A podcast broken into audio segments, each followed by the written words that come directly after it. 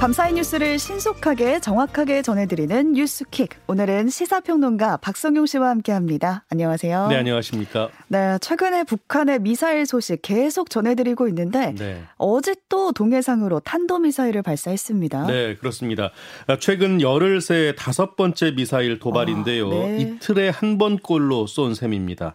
합동 참모본부는 어제 오전 7시 23분쯤 자강도 무평리 일대에서 중거리 탄도미사일로 추정되는 한 발이 발사된 걸 포착했다고 했고요.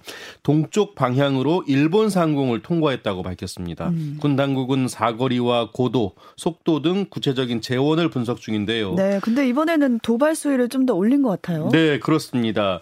그 이유를 말씀드리면 지난 네 차례 무력 도발에서 단거리 탄도미사일 발사에 집중하던 데에서 더 나아가서 이 중거리 탄도미사일 발사로 도발 수위를 끌어올린 것인데요. 음. 이로써 유사시 한반도로 전개되는 미군 증원 전력의 발전 기지죠.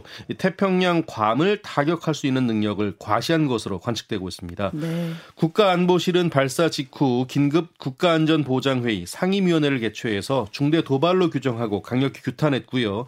한미 군 당국은 이에 대응해서 연합 공격 편대가 정밀 폭격 훈련을 실시했습니다. 네, 이번 미사일이 일본 상공을 통과했잖아요. 예. 그러니까 보니까 등교하던 유치원생들도 도로 한쪽으로 딱 대피해 있던데 일본은 북한을 좀 강하게 비난하고 있습니다. 네, 그렇습니다. 이 북한의 미사일이 일본 상공을 통과한 건 지난 2017년 9월 15일 이후 5년 만이고 이번이 일곱 번째라고 일본 언론들은 전했는데요. 어, 일본 정부는 즉각 북한 미사일 발사에 따른 대피령을 내렸고요. 미사일 통과 지역에선 열차 운행이 일시 중단되기도 했습니다. 음. 이 관련해서 기시다 일본 총리가 북한의 미사일 발사를 강력하게 비난하고 나섰는데요. 최근에 잇따른 미사일 발사에 이은 폭거라고 했고요. 낙하물에 따른 피해 확인과 정보 수집 또 분석을 철저히 할 것. 또 관계국과의 연계 등을 지시했습니다. 네, 자세한 내용은 2부의 글로벌 뉴스에서 살펴보겠습니다. 어제 국정감사도 시작이 됐는데요. 윤석열 정부 출범 이후에 첫 국감이 열린 건데 첫날부터 여야의 격한 충돌이 있었습니다. 네, 그렇습니다. 먼저 법제사법위원회에서는요. 문재인 전 대통령 조사에 반발한 더불어민주당의 피켓 시위와 국민의힘의 맞불 피켓 시위로 50분 넘게 지각 개의했는데요. 재개된 이후에는 문 전 대통령에 대한 감사원의 서면 조사 요구를 놓고 이 여야는 즉각적인 강제 조사를 촉구한다. 이 정부는 정말 무도하다. 이렇게 릴레이 의사 진행 발언을 이어가며 재차 신경전을 벌였습니다. 네, 외교통상위원회 국감은 어땠나요? 네.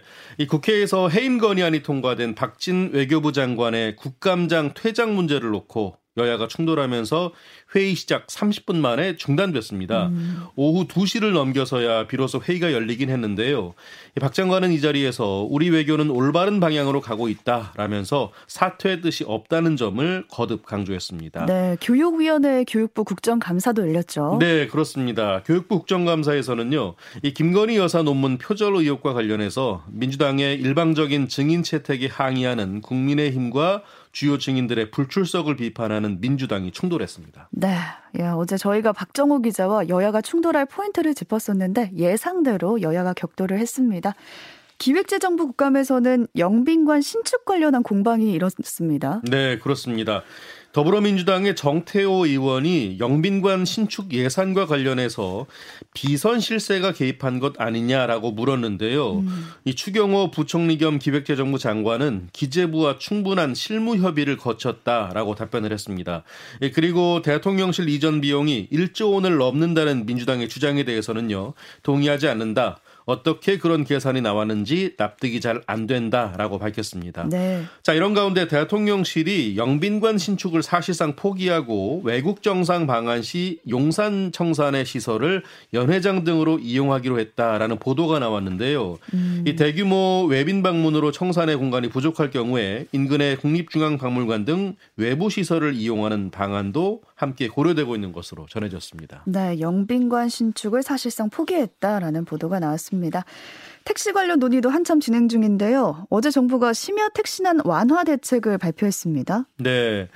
최근 들어 더 심각해진 심야 택시난은 택시기사 부족이 가장 큰 원인으로 꼽히는데요. 네. 이 코로나 때문에 택시기사들이 택배와 배달업종으로 이직하는 사례가 늘면서 이 법인 택시의 경우 인력이 30% 정도나 줄었다고 합니다. 이런 택시난을 해소하기 위해서 정부가 내놓은 대책은 먼저 할증료 인상입니다. 이 심야 시간 현행 최대 3,000원의 호출료를 중개 택시의 경우 4,000원 그리고 가맹 택시의 경우 5,000원까지 올리기로 하고요. 음. 이를 연말까지 수도권에 시범 적용하기로 했습니다. 그러니까 호출료를 올려서 이 기사들의 처우를 개선한다는 겁니다. 어, 또 50년 동안 유지되어 온 강제 휴무제인 택시 부제도 해제할 방침인데요. 네. 택시난이 심각한 서울시의 경우 당장 이번 달부터 택시 부제가 해제될 전망입니다. 어, 그리고 택시기사의 취업 절차도 간소화되는데요. 범죄 경력 조회 등 필요 절차만 이행하면 곧바로 임시 운행 자격을 부여하고요. 파트타임 근로도 허용해서 인력도 확충하기로 했습니다. 네, 한 세 가지로 요약을 할 수 있을 것 같은데 할증료가 인상이 되고요. 택시 부제도 해제가 되고 예. 취업 절차도 간소화가 됩니다.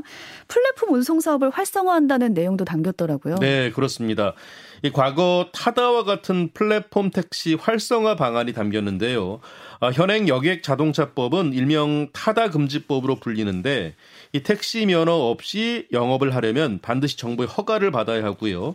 기존 택시 업계의 매출액의 5%를 기여금으로 내야 하는 등의 조건을 붙여놨습니다. 음. 아, 그러니까 기존 택시 사업과 겹치면 안 되기 때문에 장애인 돌봄처럼 특화 서비스가 아니면 허가를 받을 수 없다는 거죠. 네. 자, 이렇게 조건이 까다롭다 보니 현재 이 법에 따라 영업하는 회사는 세 곳에 불과하고요.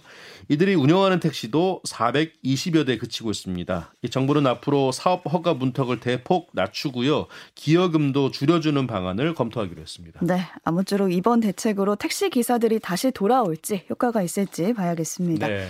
이동재 전 채널A 기자의 명예를 훼손한 혐의로 더불어민주당 최강욱 의원이 기소가 됐었는데요. 1심에서 무죄를 선고받았습니다. 네, 그렇습니다.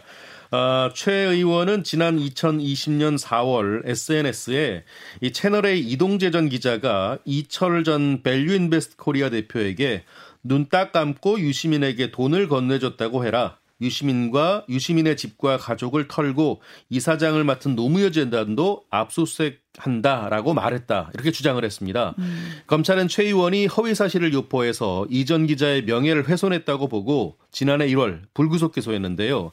하지만 최 의원 측은 실제 제보받은 내용에 근거해서 적은 글이고 이전 기자의 발언 요지를 전달하면서 논평했을 뿐이어서 명예훼손에 해당하지 않는다고 주장했습니다. 음. 일단 1심 법원은 정보통신망법상 명예훼손 혐의로 기소된 최강욱 의원에게 비방 목적이 있었다는 증명이 없다라며 하면서 무죄로 선고했습니다. 네. 자, 이런 가운데 최 의원은 이 사건과는 별개로 조국 전 법무부 장관의 아들 조원 씨에게 허위 인턴 확인서를 발급해준 혐의로 기소돼서 대법원의 판단을 기다리고 있는데요.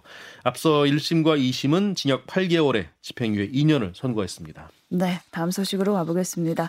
윤석열 대통령을 풍자한 만화 제품이 있는데요. 윤석열차라는 제목이에요. 예. 네, 최근에 열린 부천 국제 만화 축제에 이 작품이 전시가 됐는데 문화체육관광부가 유감을 표시하고 나섰습니다. 이게 어떻게 된 일인가요? 어, 일단 논란이 된 작품을 설명해 드리면 네. 그제 폐막한 제25회 부천 국제만화축제에서 윤석열 차라는 제목으로 전시된 만화입니다. 네. 한국 만화박물관에 전시된 이 작품은요, 고등학생이 그린 건데요. 지난 7월과 8월에 진행된 제23회 전국 학생 만화 공모전 카툰 부문의 금상 수상작입니다. 음, 수상작이군요. 예, 그렇습니다. 이 작품에는 윤 대통령의 얼굴이 담긴 열차에 부인 김건희 여사로 추정되는 여성이 조종석에 탑승하고요. 칼을 든 검사 복장의 남성들이 객실에 줄줄이 타고 있습니다. 이에 문체부는 설명 자료를 냈는데요. 이 정치적인 주제로 노골적으로 다룬 작품을 선정해 전시한 건 학생의 만화 창작 욕구를 고취하려는 행사 취지에 지극히 어긋난다고 밝혔습니다. 음. 이어서 만화영상진흥원이 부천시 소속의 재단법인이긴 하지만 정부 예산 102억 원이 지원되고 있고 이 공모전의 대상은 문체부 장관상으로 수여되고 있다고 지적을 했습니다. 네, 이 논란과 관련해서 표현의 자유를 침해했다 이런 반응도 나오고 있는 상황이어서요 논란이 좀 지속될 것 같습니다. 네.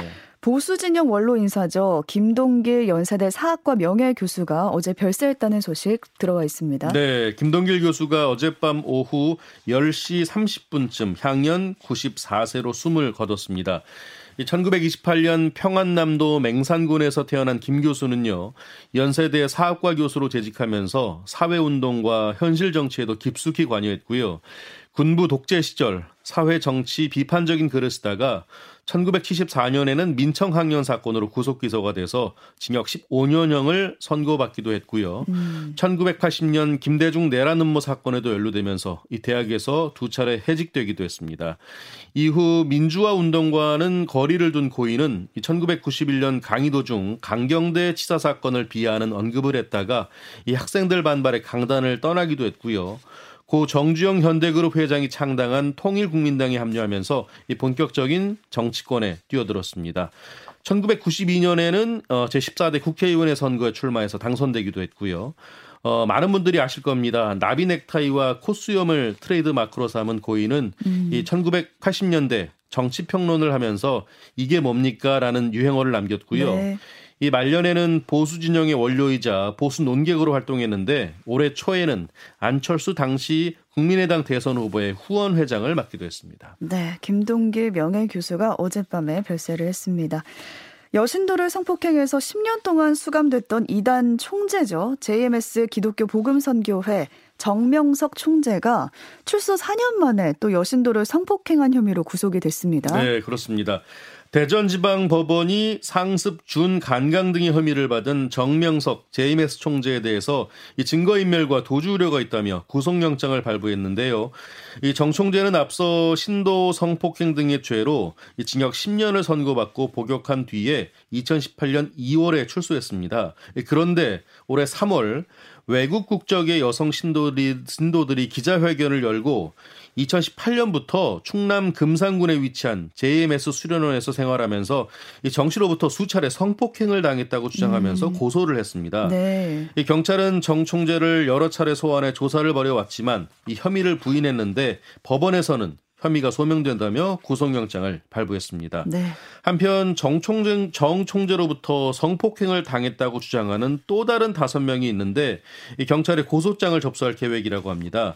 모두 20대 여성들인데 이 정 총재를 면담하는 과정에서 성추행을 당한 등, 당하는 등 성폭행과 강제추행을 여러 차례 당했고 음. 증거도 있다고 알려져서 큰 파장이 일고 있습니다. 네.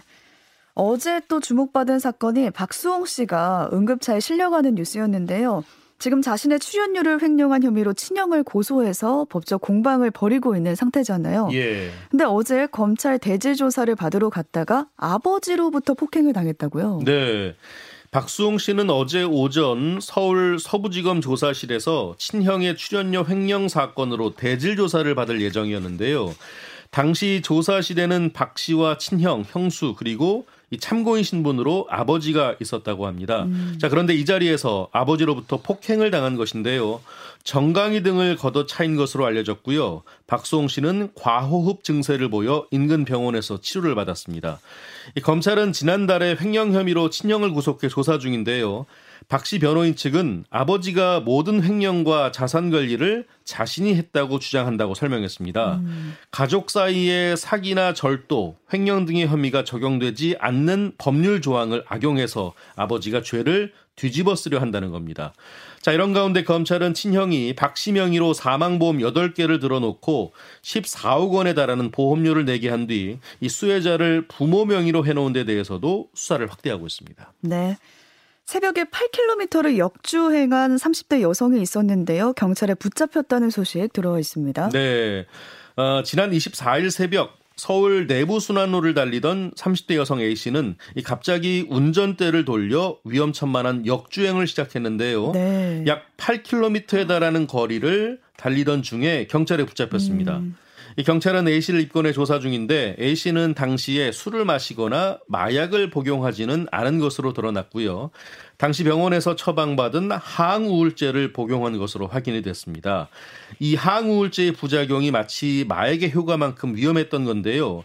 아, A 씨의 아슬아슬한 역주행 때문에 한 명이 다쳤습니다. 아, 네. 이 항우울제, 항불안제 같은 정신질환 치료제들은 모두 이 향정신성 의약품에 해당하는데요. 이 사람의 중추신경계에 영향을 주고 오남용할 경우에는 인체에 심각한 위해를 주기 때문에 음. 이 마약류 관리에 관한 법률에 따라서 대마 마약과 함께 마약류로 분류돼서 특별 관리되고 있습니다. 네, 최근에 배우 이상보 씨도 이 항우울제를 복용했다가 마약 논란에 휩싸인 바 있는데요. 복용 때 유의를 해야겠습니다. 오늘 여기까지 보겠습니다. 박성용 시사평론가와 함께했습니다. 고맙습니다. 고맙습니다.